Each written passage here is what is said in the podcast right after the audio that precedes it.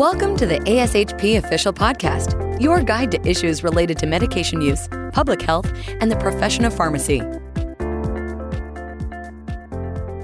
Thank you for joining us for today's podcast. We're going to be talking about clinically analyzing clinical services to maximize impact and improve efficiency. Now, most of us are familiar with applying process improvement techniques to pharmacy operations, but what about clinical services? Can these really be applied to clinical services? Well, today we're going to answer that question. In this episode, we'll be talking about one health system's journey in systematically modifying workflows and electronic health record functionality to maximize their clinical services.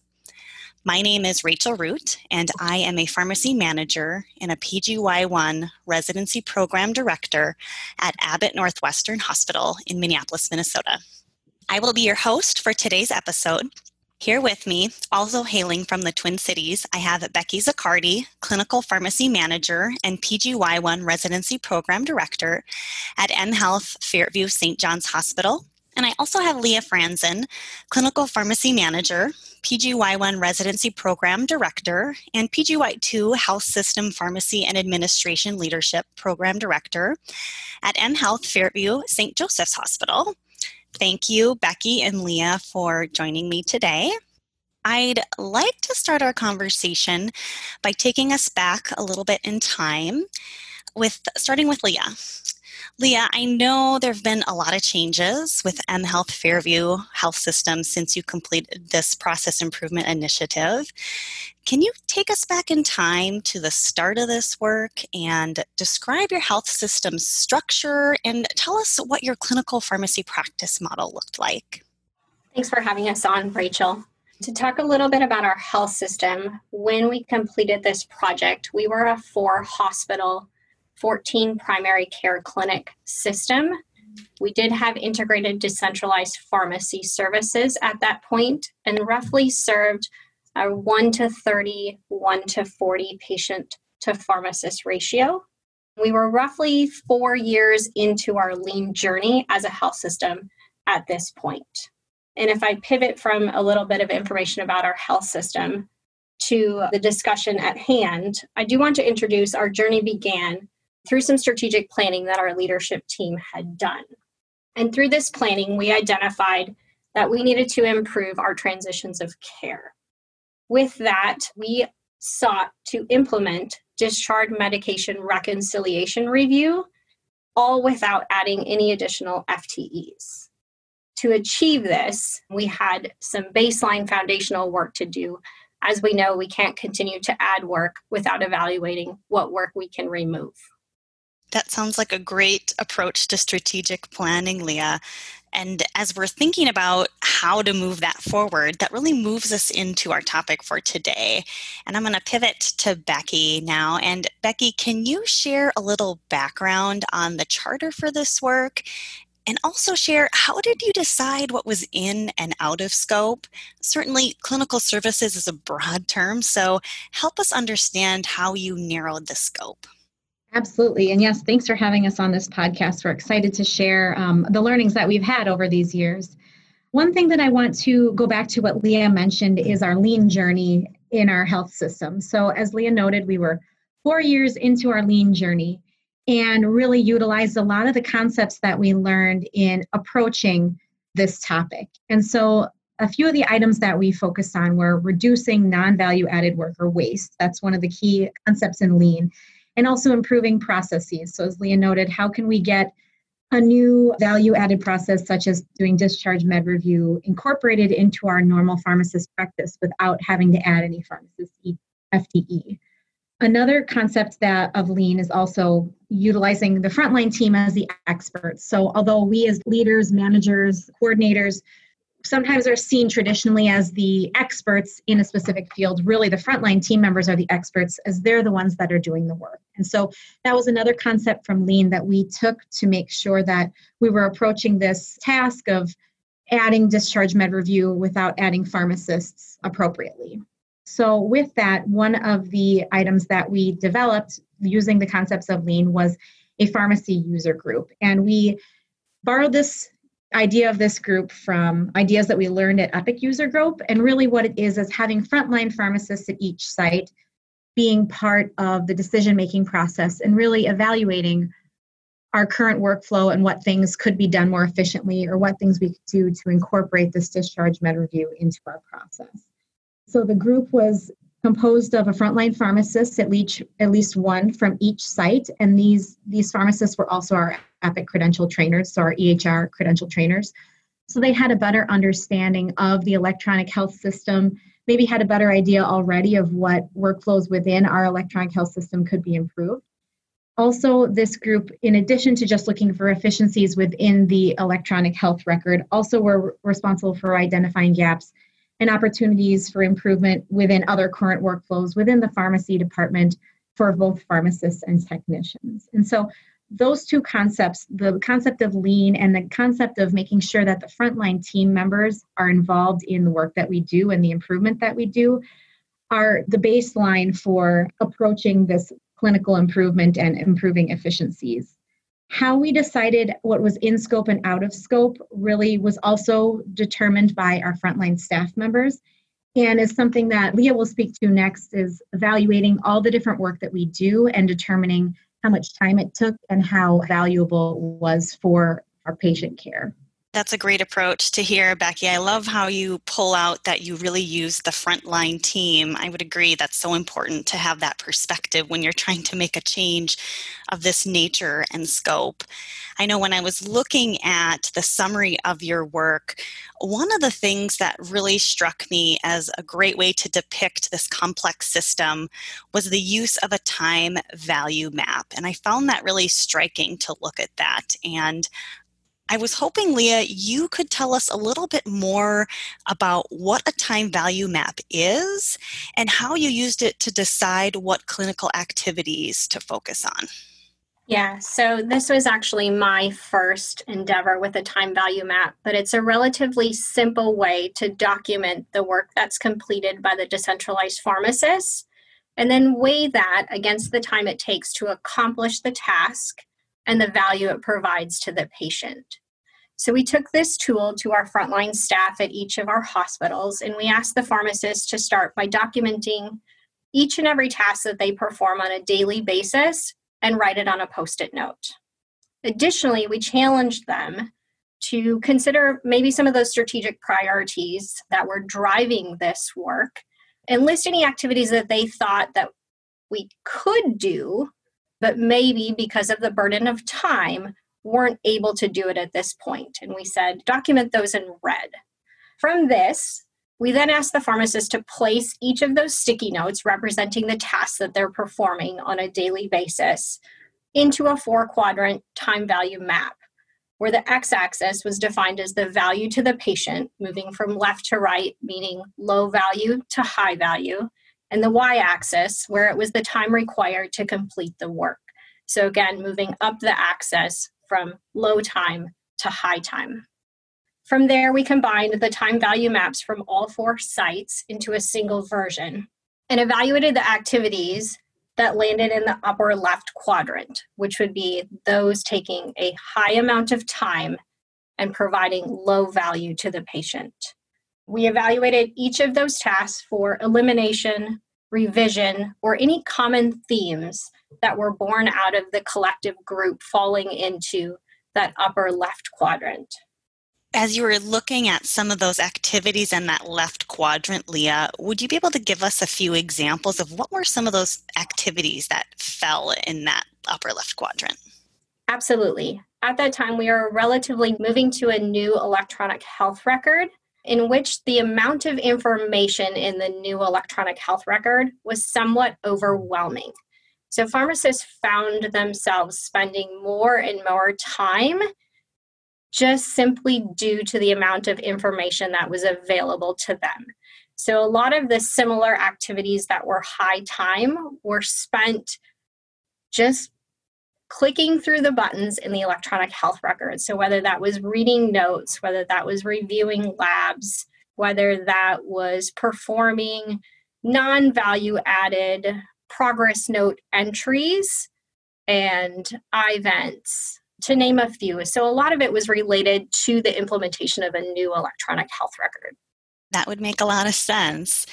As we were thinking about those other quadrants, Leah, as a part of this project, did those other quadrants, did you look at what was in those quadrants, or really was it just the focus on that low value, high time requirement quadrant? We did, as a leadership team, evaluate all four quadrants. Obviously, there were some distribution tasks that shouldn't be performed by pharmacists that were eventually moved to a technician or intern role. But it was important for us to evaluate all four equally, but knew that we would derive the most time and value by focusing our efforts on that upper left quadrant. Thanks for sharing that, Leah. I really love that concept of the time value map, and I think it's a great tool to use when you're trying to figure out where to start. You mentioned electronic health record changes, and I think all of us would covet a flexible and dynamic informatics team that could help us to make the most out of our electronic health records. And it sounds like you had a strong partnership with your informatics team. So Becky, I'm going to pivot to you and ask what were some of the key electronic health record changes that you implemented, and how did you work with your informatics team to prioritize and implement those changes? Absolutely, yes.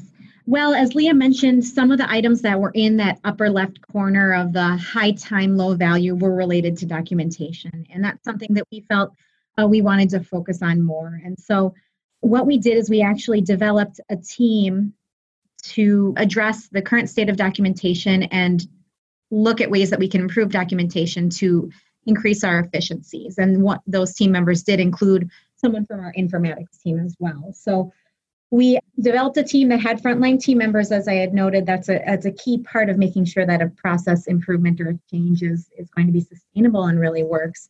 And then we just looked at what documentation looked like across the entire organization, the current state. And what we found is that there was a lot of duplicate documentation going on. As Leah mentioned, a lot of this was just because we were utilizing a new system, and there's all these great different places that you can document information in the electronic health record. There's also a lot of different places you can find that same information. So people were just taking a lot of time documenting in multiple spots, spending what we found was 75% of our pharmacists spent more than quarter their day documenting, and only about 40% of the pharmacists were satisfied with the current documentation process. So, after gathering that baseline information, and then we brought this information to our team, which included, as I said, frontline staff members, an EHR analyst, and then some leaders, we went through the current state information and we established the improvement goals that we wanted to see to reduce duplicate documentation and unnecessary documentation. And so this work took, I would say, probably a month or so where we made changes and then we'd vet it with frontline staff members and then would make more changes.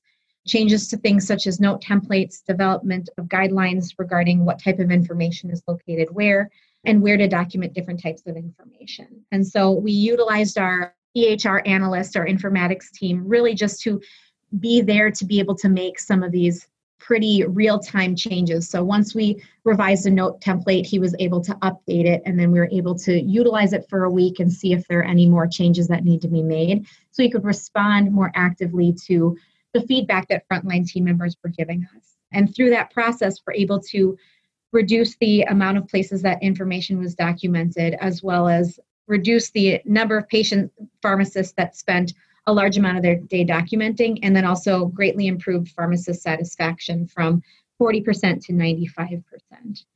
Another thing that just highlighting with a project such as this that we wanted to make sure to do throughout that month, we did a lot of real time feedback and making changes, but we didn't want to lose that as time went on. So we made sure to check in on how people were doing one month, six months, and then a year after the implementation of this process so we could revisit how things were going if there were small tweaks that we would need to change to the standard work process that we had developed.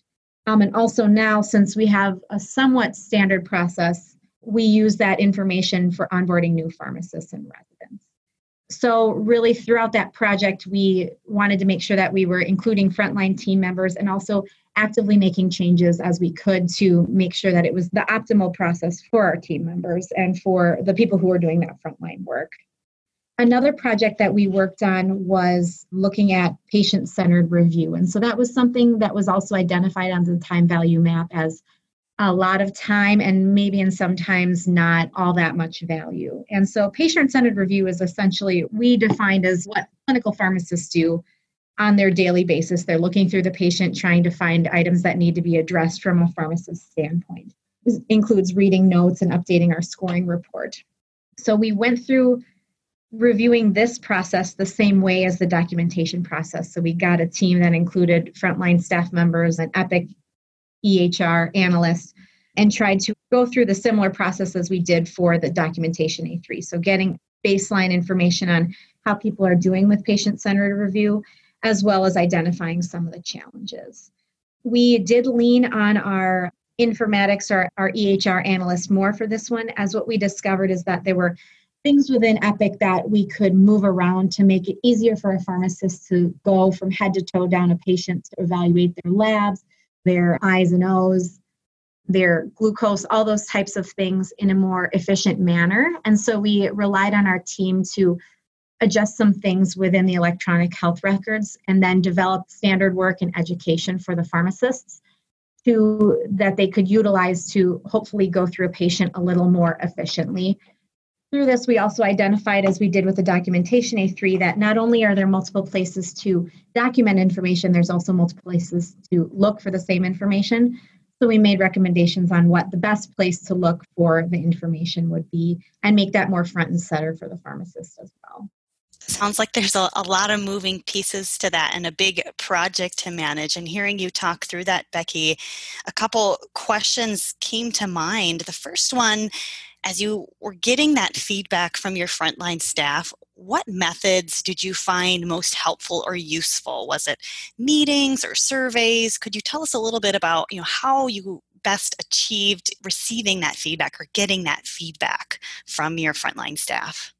Yes. So initially, what we did is we did send out a survey, and that was to get that baseline information. And we did a few times emphasize the importance of that information, why we were using it. So I'd say we did get um, relatively good response to that. As we went along, we really relied a lot on our frontline staff members that were working on the project to obtain feedback from their team members directly through either going to them specifically explaining, hey, we're thinking about changing this process to this. What do you think about that? Or after we made some changes, having our frontline team members on the project reach out and say, hey, how's that going? What do you think about this? What can we change? Less of the leaders going to the frontline team members and asking for that feedback, just to make sure that it was understood what exactly they would want to change and giving maybe a little more honest feedback as well and more comfortable just sharing it with their peers. And so then those team members would then bring that information back to the team and then we'd make changes. The thing I'll also say is that since there were frontline staff members from each of the sites that were on this project, we made sure to incorporate the feedback from all the different sites. Even though our organization worked relatively closely together, the four hospitals did, there's of course still differences in practices between the four sites. So by being able to get feedback from each site, we made sure that we weren't making a change that maybe really suited one site well, but didn't suit the other three sites. Yeah, collaboration between multiple sites certainly takes a village to make that all work. Once you got that feedback from those sites or from the frontline staff, how did you prioritize this work with IS? I think that's a secret um, or a solution. Maybe we would all love to be able to put our projects to the top of the list of everything that's on the informatics plate. How did you work through that with your informatics team to make sure the work you needed to put in place, they had the bandwidth to do that?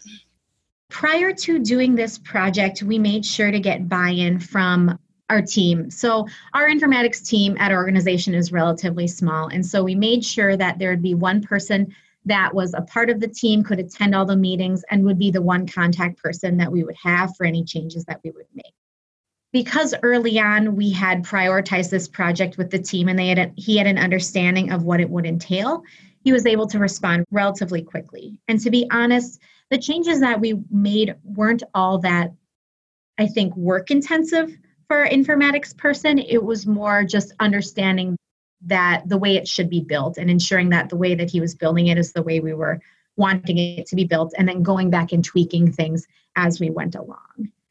I think that's part of a benefit of having a smaller organization is that the smaller team, we worked with them more closely and we are able to come up with an understanding of what the project would entail and what the expectations were for that one person working with us. Yeah, certainly having that close relationship, I'm sure, is a real benefit and asset when working with that team. One other follow up question I wanted to ask Becky you mentioned A3. For our listeners, can you give a quick definition of what an A3 is?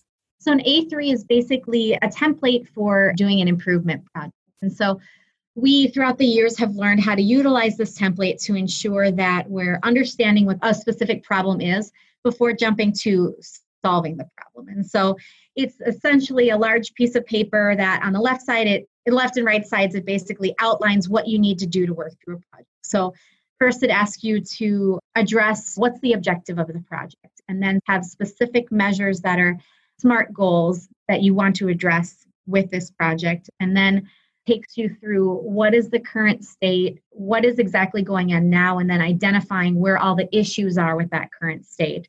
Then, kind of root causing it. What is the root cause of these issues? And there's usually more than one, and there certainly were more than one in both of these projects that I had outlined. Once you have then a good understanding of the current state within the organization, the root causes of the problem, then you can go to the right side of this paper and figure out some solutions to those problems.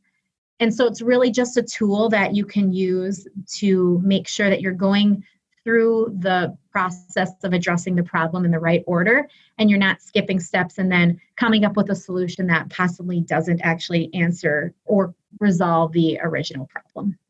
That makes sense. I know it's a, a, very robust tool, and I too, Becky, find myself sliding into using terminology as you become more familiar with it. So thanks for taking us through that. As we kind of look towards the end of this project and you know we all know hindsight is 2020 and i'm sure there are things that you've learned through this process that if you could go back maybe there would be something you might do a little bit differently Leah, looking back, if you could change anything in your approach, what would that be? When I reflect on our journey of getting to 100% of patient discharges being reviewed by a pharmacist before that list is passed on to the next phase of care, I would say that the biggest change would be engaging key stakeholders earlier. Becky alluded to this in the two projects that she reviewed, in that our relationship with our electronic health record analysts and frontline pharmacists was very solid from the beginning, and that relationship carried those two projects forward. We did engage in a Kaizen event, and so yet another lean term for the group and this is a rapid improvement cycle where you pull together a larger group of key stakeholders. And we didn't engage in this event until about nine months into this journey. At that time, we broadened the group from just our application analysts and frontline pharmacists, along with our pharmacy leaders. And we engaged a staff nurse, a hospitalist, we invited someone from our executive leadership team, so an outside set of eyes who knows nothing about what a clinical pharmacist does on a day to day basis, but has been trained through our lean promotion office to engage in these lean principles and can help bring the group back to like Becky mentioned, kind of that problem solving and defining the current state before jumping to implementing solutions last but not least, pulling in our MTM pharmacists, because really this work that we were trying to achieve would affect the next phase of care. So, really, in reflecting on our journey, it's really deciding and taking the time to define those key stakeholders early on before just moving ahead with those folks that are easy to engage, um, but really putting in the effort to maybe delay the project so that you do have the right people at the table to carry the project out. I really love that interdisciplinary approach that you pulled in, Leah. All the different clinical roles as well as non clinical roles, I'm sure really just elevated the work that you have done in this area. As I'm also thinking about some of these people with different experiences enriched this project, I'm also thinking about training and the training that you both went through, Becky and Leah, in order to be able to be a part of or lead this project. And I guess my question really for you is do you think one needs to have training, whether it be formal or informal, in process improvement techniques in order to carry out a project like this? And if someone doesn't have any formal training in process improvement, what sort of resources would you recommend, if any? I'd say that we were both fortunate in that our health system began this lean journey years in advance of us taking on these improvement initiatives. So we did have that per se informal training that was provided through our lean promotion office with that, it helped us as leaders build that foundational knowledge, which then we were charged with bringing to our frontline staff. So, kind of that leader as teacher format. And with that, we introduced lean thinking across our organization throughout that time. We have been fortunate. Um, partway through this journey, we did combine with a larger health system. And so we have been able to continue that journey and bring this project to six additional hospitals using that informal lean training that we were given from our health system and begin to build that foundational knowledge for leaders across our entire organization and engage those key stakeholders in bringing this project system wide. I see some parallels in my own journey with that, Leah. I also had received some training through a health system at the time when I worked at Oregon Health and Science University. Went through a training program where we received some didactic material basic lean principles and General Electric's change acceleration process.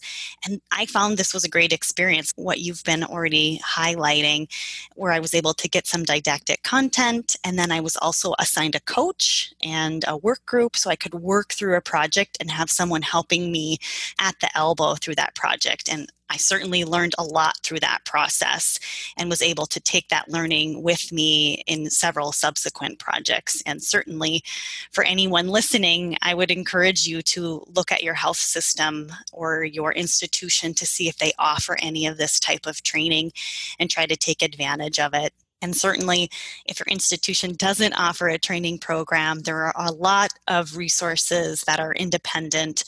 Institute for Healthcare Improvement, IHI, they have an open school program where you can take free courses. Also, the Agency for Healthcare Research and Quality, or AHRQ, and just general Google searches. There are tons of online courses today that I think really provide a lot of insight and value in this area. As we get ready to close for today, Becky and Leah, is there one or two key takeaways that you would really want the listeners to take back if they were going to institute this at their own institution? I would say something that I've kind of reiterated a few times throughout this podcast is that it's really important to listen to the frontline team members and those that are doing the work we've found that in multiple projects across our organization, when we utilize that attitude, it really results in better buy in in changes that are made and ensuring that what we're putting forward is actually effective. And there's less need to make future changes because we find something doesn't work or is dissatisfying to, again, those people who are doing that frontline work. Well, thank you, Becky and Leah, both, for your time and your expertise. For our listeners, I hope this discussion gives you some ideas on how you can elevate clinical practice at your institution, really taking a hard look at your services. And certainly now more than ever, we're being challenged to critically look at our services and determine what's truly needed in an effort to help our institution meet those tough bottom lines that we're facing now and really through the end of the year. Thank you, Becky and Leah, for sharing your time and creative insights. Thank you. Thank you.